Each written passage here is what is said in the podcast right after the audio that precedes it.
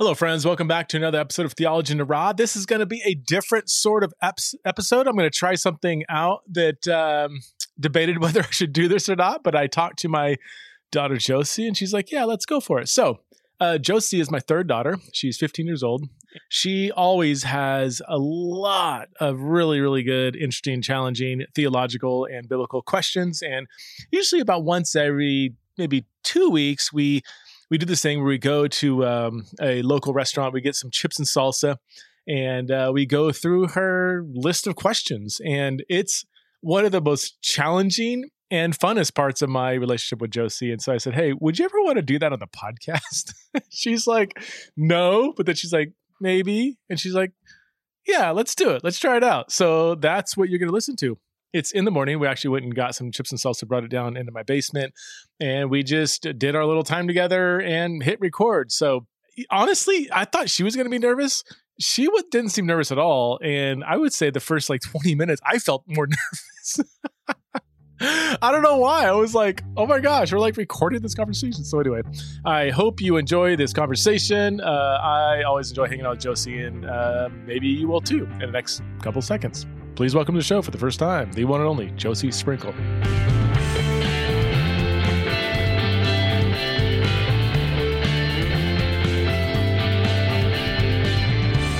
What's up, guys? Welcome back to the vlog. Go ahead and smash that like button and click that subscribe button. If you like the video, please comment in the thing below. it's not a vlog. It's a vlog. a vlog or blog? Welcome back to the vlog. All right, so we are here in my basement.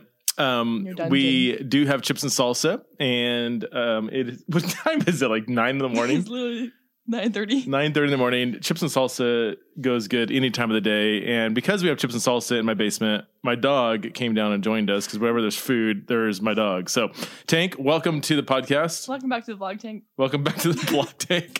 All right, so Josie, uh, you want to tell us a little bit about yourself? How old are you? I am fifteen. 15 yes. and what's your favorite color? I don't know. Yellow. Yellow? Why yellow, yellow? who likes kind of cowardly. That is a coward no green isn't green the is yellow a cowardly color? Well dwight according to dwight it's cowardly. All right so how many mm-hmm. questions you got over there? I have a long list. Really? it's been a few weeks i think since we met so it's been a minute since we had our meeting. Who called? Did we call it a meeting? or get together. All right. You want to start us off with a question? Okay, let's do it. All right. All right. and this is just a reminder. This is totally. I have no clue what she's going to ask. Oh yeah. So um, never told me these. We'll see how this goes. okay. You're starting off with a passage? Yep. All right. Weird. okay, class, flip to First Corinthians seven sixteen. Seven okay. sixteen. Okay. Oh no. Okay. Okay, it says. Don't you wives realize that your husbands might be saved because of you? And don't you husbands realize that your wives might be saved because of you? Does this mean that a Christian is allowed to get married to a non Christian because like they might like save them throughout the marriage or? Okay, that's a good question. So um this is so First Corinthians 7, the whole chapter is all about like marriage and singleness and if you're married to a non-believer, what do you do? And um what if you're then divorced or you know, or widowed, should you get married? Like it's all about marriage. The whole chapter is all about different, you know, things about what to do with different states, statuses, statuses of marriage or not married, married or non-married. So, um, no, I don't think he's, I don't think Paul's telling people they should marry a non-believer. I think he's instructing people who are already married to a non-Christian. So, for instance, like if it, like in that world, Christianity was brand new, and so people were, you know, coming into the faith as adults, and a, there was a number of people that maybe one spouse would have became a Christian while the other wasn't a Christian. So I think that's the question that Paul's trying to address here. People are like, "Well, wait a minute, I became a Christian, but my spouse isn't a Christian. Should I leave my non-Christian spouse?" And Paul's like, "No, no, you don't." Just because your spouse isn't a believer, don't divorce that person and then that's why he gives this statement here like you know you he might actually get saved through you so stay in the relationship because he might or he or she might become mm-hmm. a christian through through your so, Yeah. So you don't believe that a Christian can't like you believe a Christian can't get married to a non-Christian? I don't think that the Bible encourages a Christian to marry a non-Christian. No. Um, Mhm. and this, I mean, this is honestly all throughout the Old Testament. This is like pretty clear all throughout the Old Testament that God's like telling the the at that time the, the Israelites not to marry. They, he would often say like, "Don't marry foreign women," and but that's not. It's not like it's not the ethnicity that's the problem. In fact, we see marriages where it was between a foreign person and a and an Israelite, um, but foreign people outside of Israel, tip almost always were like they worship pagan gods. So it was like don't intermarry with other people of other religions because that's just gonna typically it's gonna like work against you. So we have that all throughout the Old Testament. It, it- you don't see as many commands like that in the New Testament, but you do see statements that kind of reflect that same mindset. You know, Okay.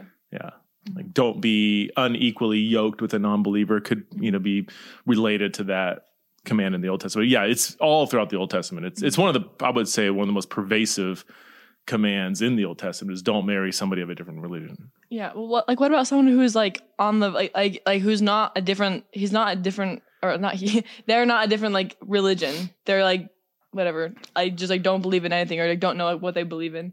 Like, are you Oh, still yeah. like, are you still like, do not marry that person because like there's it's so easy that you could influence them. And yeah, like I know like you, Yeah. they can influence you, but like they're like they have no religion. Yeah, I, yeah, that's a good question because in the Old Testament it is specifically somebody that has a different religion. So you're saying like, Mhm. what if they're just an Yeah. atheist?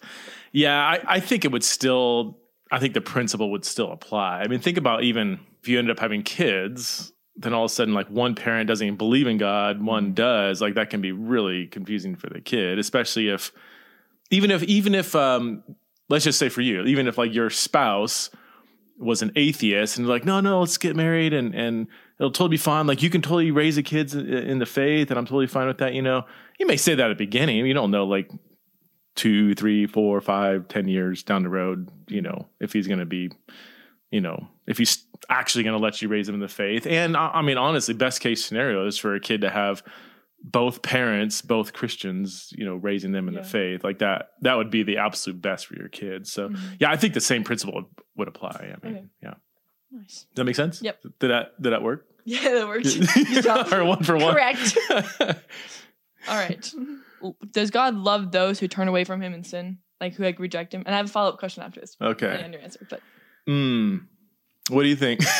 I'm asking, you, what do you believe? I have more questions after this. Okay. Answer it quick. um, I think when we talk about God's love for people, it's not really there's no like one size fits all for that. Like there is one general sense in which God loves all of His creation, but I do think there's a particular sense in which God loves those who are submitting to the lordship of Christ and are trying to follow Him and become like Jesus. Like I think there is a a particular kind of love that God has for that person. Like, does God love, for instance, um, let's just say, does God love you just the same as he loves Hitler?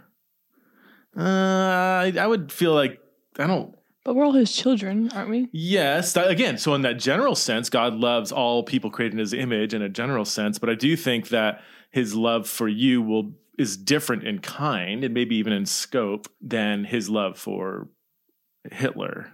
That sounds almost weird to even say His love, you know, because I do think that God will judge severely people like Hitler, so and, and other people that do um, incredibly wicked things and actually are harming and hurting God's image bearers. You know, Mhm. it's similar to me. Like, I do I love all? Are we called to love our enemy, our neighbor? Yes, but if somebody came in and like slit your throat and killed our whole family, is my love for that person exactly the same as my love for you? Even though you're dead at that point, but like, I mean, well, no, it's it's a yes on a general level. I'm I I love all people, but that person also harmed an innocent person created in God's image. So Mhm. there is also a a justice that I want to be done for that Mhm. person. You know, But I feel like for God, it's different. yeah. How so?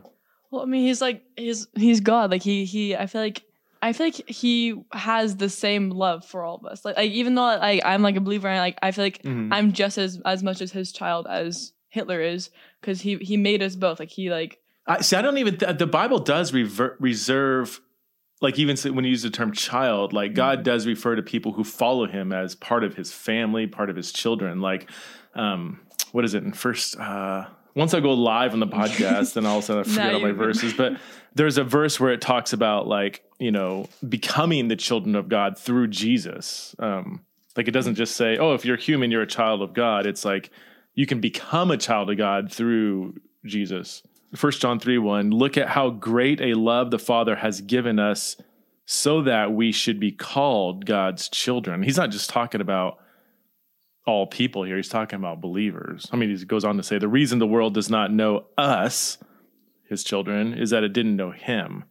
Um, dear friends, we are God's children now, and what we will be has not yet been revealed. So, I mean, he's talking about the, the, distinct status of believers as being God's children. Again, not because we're we did anything like better. It's not like we worked our way up there. It's that mm-hmm. we believe in Jesus and through His shed blood, we are able to be forgiven and be called God's children. So, so to, to go back to my earlier point, like I, I, do think there's a general love God has for all people, but a a particular love or status that He gives to people that follow Christ. Is that what do you think? I feel like you don't have to. You don't have to. Okay, I don't know if I agree. okay. Well, just because I feel like like we we always like we're saying like like I feel like the thing is like Jesus loves you, and like like like what what we say to like tell people is like like Jesus loves you, and like Jesus like are we saying like Jesus does not love non Christians as much as he loves Christians? I think that's what you yeah. just said, but.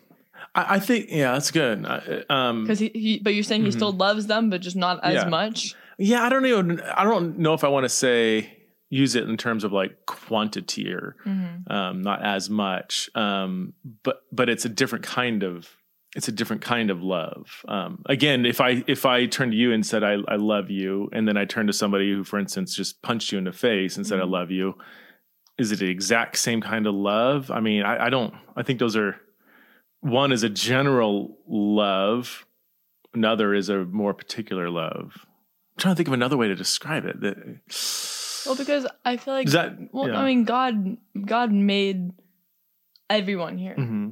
but you didn't make the person who punched me. You know, uh, like that, that's yeah. a weird way of saying, but like, you know what I'm saying? Like, like. So because he's creator, he has. And because he like he knitted us together in his our mother's womb or whatever, like like he like actually like, like created us and like yeah like put in, spent time and like love yeah making us.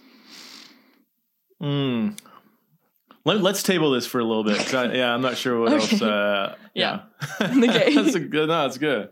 Go ahead. Okay, First Timothy two, eleven and thirteen through thirteen. Let's see. I feel like a lot of people know this verse, but it says, "Women should learn quietly and submissively.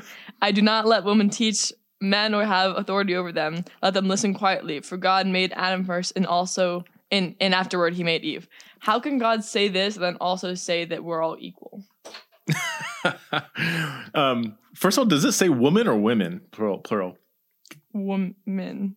Oh, okay. the way you said a woman. okay. I do not allow a woman to teach you.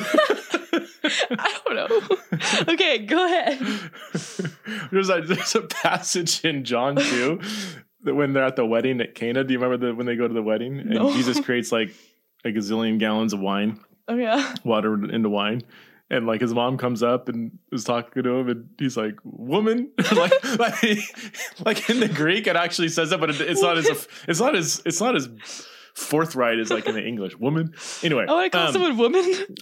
Okay so um do you know that this passage is what i'm on sabbatical actually researching? Yes. Okay okay. So so i want i almost want to say like I'll come back in three years and let you know the right answer to that yeah. question. But so, um, first of all, I think when we talk about it's highly debated whether this verse is applying to all women and men in every church of every time. Like, there's uh, a lot of people who think that Paul is addressing a certain situation going on in Ephesus, which is where Timothy is pastoring. Mm-hmm. Yeah, so it, it, could be that he's t- he's talking about specific kinds of women in a specific place that were sort of like dominating men and Paul's like no let's let's let's not do that that's not right you know so that's one way to read the passage but let's just say let's just take it the other way of like no this is applying to all people mm-hmm. doesn't mean women are not equal to men if they are not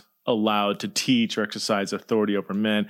I, I, I don't. A lot of people would say that if if women are not allowed to do everything in the church, any kind of leadership role in the church that men do, if they're not allowed, then that means they're not being treated as equal.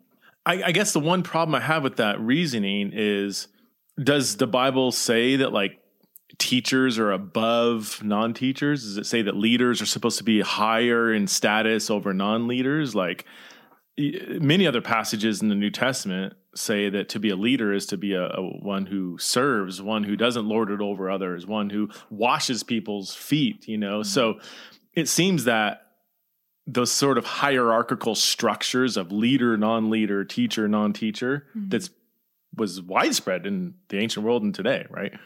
I think that the Bible kind of levels the playing field so that so that even if there were certain roles for men and certain roles for women in the church, that doesn't mean that those different roles would mean that somebody else who's not in that role is not equal to them. Yeah, Does that make sense? Yes, but all but it's like is there anything that women can do that men are not allowed to do?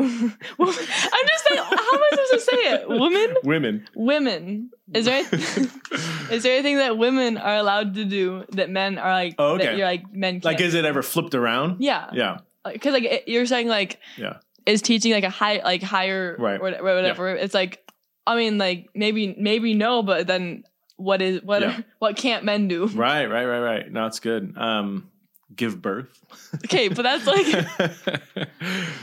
so sometimes no, but I mean, I think that that giving birth to children is one of the most unique and powerful ways in which humans reflect God. Like God, as creator, creates life, and He has selected women to be the the most clearest mirror to that activity of God by giving birth to children. And I know in our society, it's looked down upon because I, I think the whole thing's just kind of flipped around. Like mm-hmm. we end up using male uh, behaviors and stuff as like the standard, and it's like, okay, well, only women give birth to children, and it's like sometimes that's looked down upon as being mm-hmm. demeaning because it's like you have this male standard of oh no, because it's a female only thing, therefore it's you know looked down upon. And then people are like you know women are more than just you know giving birth to children. Well i agree with that obviously but like let's not downplay yeah. one of the most amazing miraculous things that god has entrusted to half of humanity women only. So yeah but it, it's a little bit off the topic because you're talking about like not biological functions but yeah. like you know roles in society and I, I, mean i think the answer would be no like i think that within the within the church again, assuming I'm not even saying this is the right way to read this passage, okay? Again, um, but it, it, would be men can serve in all areas, women can only serve in certain areas. Does that and that sounds that, that sounds like totally un, like it's not equal then? Yeah. Yeah. Do you not find that? I well, um, I don't think it has to be concluded that women are therefore not e- depends on what you mean by equal too like equal in value well no I, I I don't think that would mean that women aren't equal in value because again, I don't think just leaders have higher value than than non-leaders according to a Christian worldview. Again, leaders are are servants. They watch over the spiritual direction of the church. Well, however you want to frame, you know, leadership, but I think the Bible just does not really elevate leaders in this kind of prestigious role so that if you're a leader, you have a higher status or you're better than or more powerful than, or the church is, you know, um, way more dependent upon leaders. Like I just don't think the Bible talks about leaders in such glowing terms like that. But um, yeah. So equal, yeah. it, it, it, does depend on what you mean by equal. I yeah. Think. Like equal in privilege, I guess. Pri- yeah. Because yeah. I mean, I mean, like you just said, yeah, men can do. What What did you say? Men can do. There, there, there's no, there's nothing closed off for men yeah. in the church, but there are certain things closed off for women. but how do you not find that? That's not like. I again, I'm not even saying. I'm saying okay. like. Yeah, in one sense, it's not equal because it's mm. it's by definition certain things are not available to women in the church. Um, mm. But I wouldn't want to say it's it's um, it means women are less less valued, less necessary, less less gifted, less whatever. Um, You're saying that? no, I'm saying according. Oh. I'm saying it, it uh, wouldn't necessarily mean that. Oh, oh, oh. So there is an inequality because certain church roles would be off limits for women, but that wouldn't mean that they're any less valuable. Again, going back to the giving birth analogy, like, oh. does that mean men and women aren't equal because women do one of the most divine like things that humans are doing? Well, yeah, that that's in a sense it's unequal because there's certain things men can never do, but it's not unequal in the sense that that makes women more valuable than men. We are both valued in the eyes of God, even if we're given different roles in society. Okay. So it really depends on what you mean by equal, I think. Okay. Yeah. Yeah. All right. Is that? That makes sense. I'll, but I'll tell you the right answer in four years. okay, sounds good. I'll read your book. Okay. First Samuel 16. Let's see. the choosing of David. Yes, it is the the choosing of David. In verse two, it says, um, but Samuel well, I mean you kind of just like know the whole passage. Yeah, do you yeah. know? Okay. Yeah. But it says, but uh, but Samuel asked, How do I do that? If Saul hears about it, he will kill me. And God said, Take a heifer with you, the Lord replied, and say that you have come to make a sacrifice of the Lord. So like he was going to choose, you know, like choose the king, but God said, Mhm. just say, just say that that you're making a sacrifice for the Lord. Isn't is that not like is is God giving Samuel a reason to lie? Wait, is this uh, chapter 16? Yeah. Lord said, How long are you feeling? Because he's like he, he said that Saul's gonna kill him Take a count. if he finds out that he's choosing the new Ah, I see king. what you mean. But God's like, well, just say this. Is that not like God giving him a reason to like to lie? well, I, he is going to actually make the sacrifice. Yeah, but that's not what Um, he's there to do. He's not going yeah. there to make the sacrifice. That's interesting. I never thought about it like that. Um, well, I think we would have to start with the assumption that God's not. Well, let's not start with any assumptions. Let's just Yeah. look at the passage. Well, I, I, I mean, I technically he, I mean, he does, he does give the sacrifice, and he invites Jesse to sacrifice with him. I don't think it's necessary a lie if you don't tell Saul everything that you're doing at that point. Like, um, I mean, the whole thing is a, like in the context, you know, Saul's king. God has now rejected Saul, even though he's still going to be technically king over the country. He's going to be king all the way up until he dies in chapter 31, the end of the book. And yet we have this private anointing of David as the one who will end up becoming the next king. So just because God is sort of helping Samuel go behind Saul's back and anointing David, I don't, I don't think that's necessarily a lie. Um, Isn't like not mean- telling the full truth a form of a lie? Is that what we told you? Well, I mean, kind of. For you, yes. For you, yes. For for Samuel, no. For Sam- okay. yeah, I mean, I I- I wonder if it's also, you know, Saul is a wicked king. David is God's anointed. Um, well, you have an example of um, Rahab in Joshua uh, lying when when people came, she, she sorry the Israelites were going in to conquer the land, and then we had a couple some Hebrew spies that went in, and Rahab took them into their home, and then people came to her house and were like, "Dude, are, are you hiding Jew, you know some Hebrews here?" And she said no. She like she lied to the mm-hmm. people. And then later in the book of Hebrews, in Hebrews 11, she's like commended for that. Like in faith, she mm-hmm. lied basically, Yeah. you know. So is there So- such thing as like- or, or you have the examples in, in during the Holocaust of people hiding Jews so they wouldn't be killed, and Mm-hmm. um, they would lie to the authorities. So yeah, I, I mean that this this is a big ethical kind of debate. Like, is it is there ever a time for the lesser of two evils? Like Yeah. lying's wrong, but there might be certain circumstances where lying, given the other options, is actually the greater Yeah. good or lesser of the two like is there evils. such thing as righteous lying? I think. I mean, again, Ray, Rahab it pretty clearly says she lied and was commended for it. Hmm. So, um, yeah, I'm down with that. okay. No, no, no, no. no. Well, well, Well then, I could say I- my lying's righteous.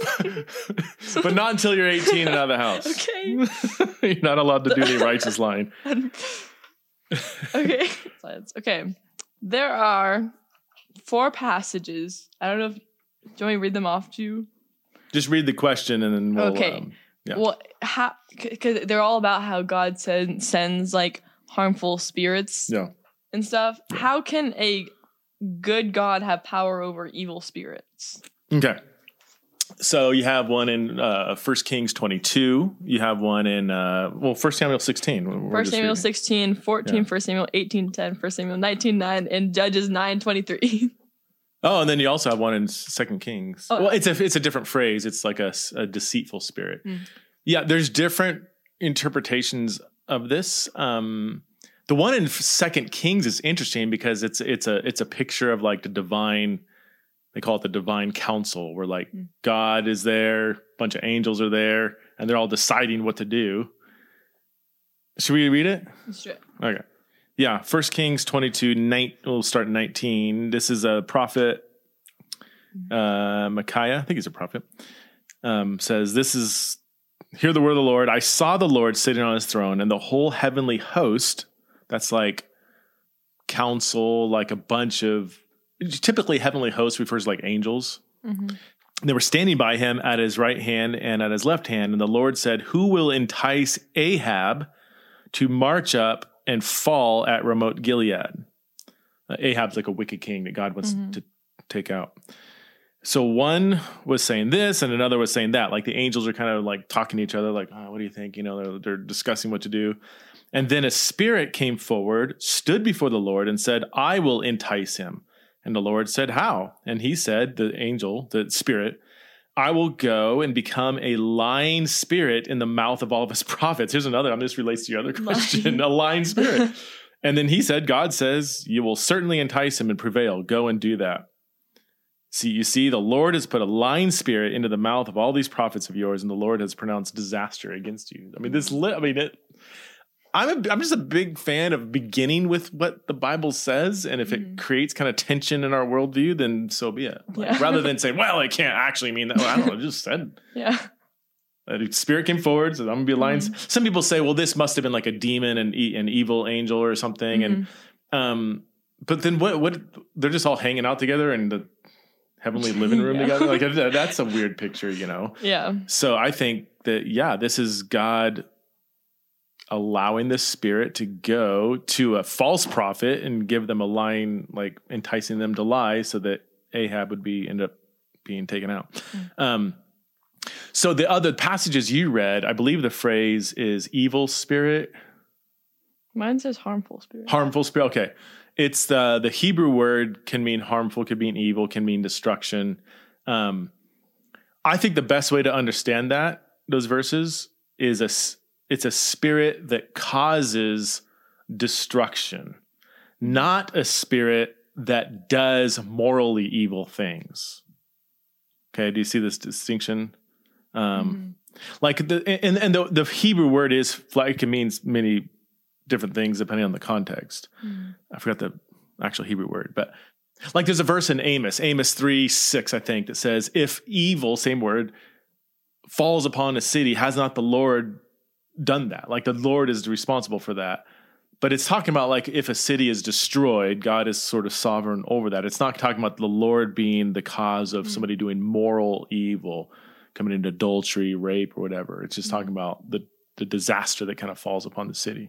So I think in those passages, it's talking about a, a good angel or good spirit that is causing harm to happen as a form of judgment. Like you could think of like Sodom and Gomorrah, you know, were horribly wicked. God gave them time to repent. And finally, God destroyed the cities.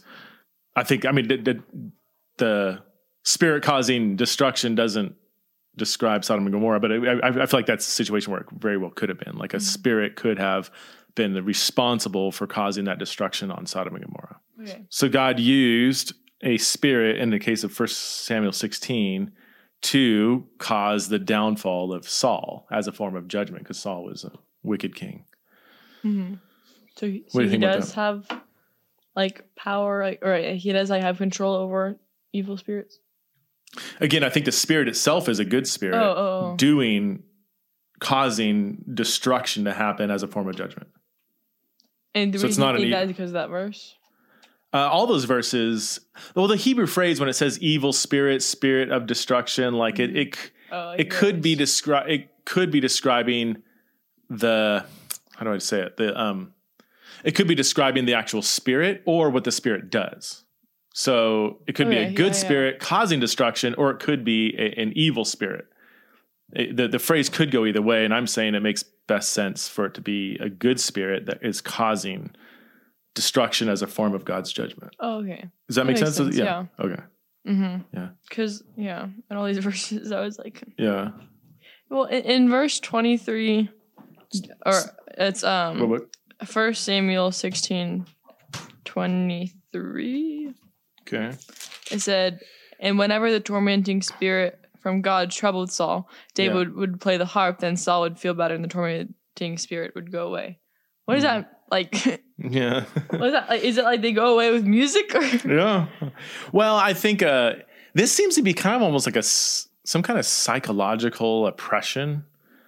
Like Jesse, whenever the spirit from God troubled Saul, David would pick up his lyre and play, and Saul would then be relieved, feel better, and the evil spirit would leave. Yeah, it's almost like a psychological tormenting. Like he just like is oppressed with like tons of anxiety or just we don't really know exactly, but I mean, um, yeah, I guess in this case, the music made him feel better, just like it would if we were experiencing some kind of like depression or a headache or Mhm. hyper anxiety. There might be some things we can do to soothe that. I guess I don't know. Never really thought about that. Yeah. and wait, why did God send like there's I think there's there's three times when it when it like mentions like Where'd you find all this too? I mean, I, the Bible? I know, but are you looking up like? How do you know there's four references to the evil spirit? well, because my Bible has Oh, oh, number- okay. yeah, like why there was yeah, there's well there's three references when when it says God sent it to Saul. Why did God send so many tormenting spirits to Saul? uh, Saul is a really, really wicked king. Um, and so God is, it's one way in which God like began to tear down Saul, like, like Mm-hmm. Bring his downfall, you know? So it's, again, it's kind of like a, I would say a form of judgment, a form of God working out his plan to get rid of Saul, you know? All right. Sounds a little harsh, but I mean, it's, we see that all throughout scripture, God doing various things to take down evil rulers or, you know, Mm-hmm. Yeah. No. All right. I don't know if I'd recommend coffee with chips and salsa, but I don't think I'd recommend chips and salsa in the morning. oh, I would. no. These are the best chips. Are these the Juanitas? Oh my gosh, Yes. so good. All We got some paste salsa. pace. Remember that restaurant we went to? They just dumped paste in That was the worst. They wasn't always like that. homemade salsa dumps paste Yeah, we get chips and salsa, and like re- easily you could tell that it was just Pace picante poured in a bowl. Yeah. It's terrible. Nope, it was horrible. Never going back there. Okay, I maybe you'll know the verse that says God won't give us temptations we can't like overcome. Uh, First Corinthians um, ten thirteen. Oh yeah, the temptations in your life are no different from what others experience, and God is faithful. He will not allow the, the temptation to be more than you can stand. When you are tempted, He will show you a way so you can Mm-hmm. so that you can endure. But like, isn't us giving into temptations and not uh, not being able to like get through it like like like I think what it's saying is, yeah, I hear, I hear what you're saying. I, I think, I mean, obviously, we there's temptations and we give in and stuff. I think there's, we can never say like, well, it was impossible for me to not give into the temptation. Like God's saying, there's always a way to get to overcome the temptation, like Yeah. a way of escape. Like there, we're never in a sort of moral cul-de-sac or like you know like a, a dead end where it's like there's no possible way to not sin here. It's, Mhm. I think what it's saying. all right Yeah. Sometimes it feels like the temptation's way Yeah. too strong, right? um do you believe that if a christian commits suicide but still loves god do they go to heaven Yes. do Yes. Yeah. Yeah. There's, there's, I mean, so suicide would be what's wrong with suicide? It's you're killing a human life. Mhm. Um, even if it's So your own life, it's still a human life. yeah. Yeah. yeah. You're murdering yourself, basically. It's a sin, right? But if somebody commits a sin, that doesn't mean all of a sudden you're like excluded Yeah. from the kingdom. So yeah, there's no, there's nothing in the Bible that says that there's certain. I mean, the only time the Bible ever talks about a kind of sin that can be un, not forgiven is the unforgivable sin that Jesus says, you know, God will forgive all sins, but not the what is it, blaspheming the Holy Spirit, which mm. that's a whole nother thing. But um, there's nothing in the Bible that says that, you know, if you, as long as you're walking with the Lord, you're faithful, you believe in Jesus and everything else, and you do this one thing at the end, now you're you're out. Like that's that's not how it works. Mm-hmm. Yeah. All right. And, and, suicide also. I mean, goodness. I mean, we, okay, so we technically called it murder, but I mean, it's categorical. It, it, even if it even if it is in that yeah, taking the human life would be murder. But I mean, think about the profound like um, situation that somebody would have to be in to actually go to that point. Like I think God would have a lot of sympathy for the situation and be mm-hmm. grieved that the person took their life. But I mean, it's I think it'd be different than just going out and murdering somebody. Like yeah. like the whole situation's radically different. You know? Yeah. Okay. Psalms Psalms forty five eleven says, for your royal husband delights in in your beauty. Honor him, for he is your Lord. Talking about a king, not just any husband. But. For your royal husband. Yeah, it's talking about the king's marriage, right? Yeah. Um, yeah. So, what, what, what's your? I think I know what you're going. I mean, it's yeah. just like kind of self-explanatory. How is our husband our Lord? yeah. so, I mean, it's talking about a king. It's specifically a king. So, I mean, in a sense, but still. Yeah. I'm not. I mean, I'm not totally not. From, I mean, I, I'm vaguely aware of this psalm, but I haven't studied it forever mm-hmm. or or ever. Actually, I don't know if I've ever actually studied this psalm. um, you know, you don't have to call your husband your lord. Okay. Okay. How's that? No. if that's what you're worried about. Let's do one more. You okay. got one more? We got time for one more. Let me go look. Okay. Um Philippians 1:15 about the people preaching Christ falsely or whatever. It says it's true that some are preaching out of jealousy and rivalry, but others preach about Christ with pure motives. What does it mean to preach the Lord out of jealousy and rivalry? Mine says envy and strife. Um, mm-hmm. What like what does it mean to like? What does that look like? Hmm. I never thought about like specifically what kinds of preachers these are. Um, like, what would be an example of somebody yeah. doing like, that? What would that look like? Well, mine, mine says envy and strife. You says jealousy and rivalry. Yeah.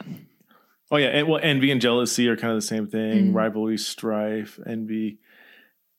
You do have like Paul seemed to be dealing in several of his letters with like people who were calling themselves apostles or super apostles, people that were kind of like using Christianity as a way to like gain money or get power over people. And so um, I would say it's probably in that kind of category. Um, I could think of today, I mean, certain maybe branches of certain churches that might, like the, the leader of the church might be just building a platform off of being envious of somebody else that is mm-hmm. as a bigger, more powerful church or whatever. And they're kind of driven out of jealousy to want to, you know, like their whole ministry is to really build some platform for themselves, you know. Mm.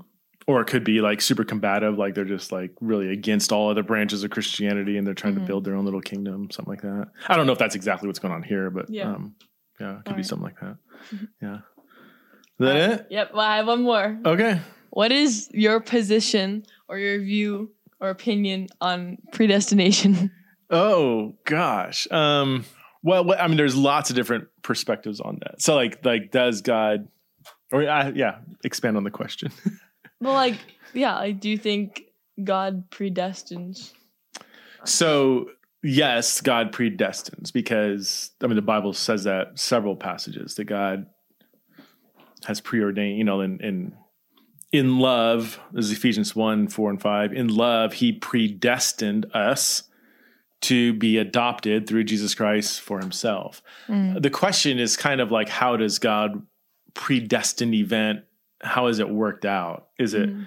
you know one view would see, you know, God because he's all knowing would kind of know ahead of time who's going to choose to follow Jesus, right? Mm-hmm. Um, and then God's like, okay, I am predestining that person to be to be adopted through Jesus Christ mm. because He knows they're going to choose Him. Other people say no, the only reason why they chose him is because they were predestined. So when you talk about like predestination, clearly the Bible uses that language to describe certain events in the world, you know, um, the salvation of believers. But it's like, it's the question is what is the cause and what is the result? Yeah. Is it God's predestining power as the cause of our belief, or is it our belief that's the cause of God's predestining power? Yep. Yep. Um, and some people say it's just a mystery. It's kind of like Mhm. it's both somehow, and we don't really know how it works out. And there's all kinds of other views, even even within that. So honestly, so I um, back way back when I was really wrestling with this question, I sort of landed more on the side of we believe because God predestined us, like God's predestination is the cause of our belief. But I haven't looked at it in years. I guess that's where I would kind of like very, very with an open hand land, Mhm. but I would not defend that view because I just I would need to go back and really study it Yeah. again. I mean, a lot's changed in Yeah. my theological journey in the last 15 years. So That should be your next book. uh, it's not really interesting. I don't know. It's it's. Uh, I would. I, I do think there's probably going to be a lot more mystery in that question than I used to think. That, that I would, that's where I would say I would probably say pretty strongly. Like I think there's a lot going on Yeah. with that that we're just not going to understand super clearly. So, what do you think? What's your view? Oh, I don't have a view. That's why I was asking you. All right, is that it? All right, you want to say anything to the audience before we go out? Um, nope. nope. No final words. Thanks for watching the vlog. It's not a blog. Please comment below. There's no way to comment. oh, it is. Okay, yeah, yeah, yeah. Yes. The YouTube version. The also YouTube version. subscribe. Subscribe. Smash that like button. Smash that like button. All right. Thanks for listening to Theology in the Raw. This has been uh, Josie and her dad it's been real. in the basement eating chips and salsa and coffee raw. with our dog. All right. yeah. Over and out. Bye. Bye.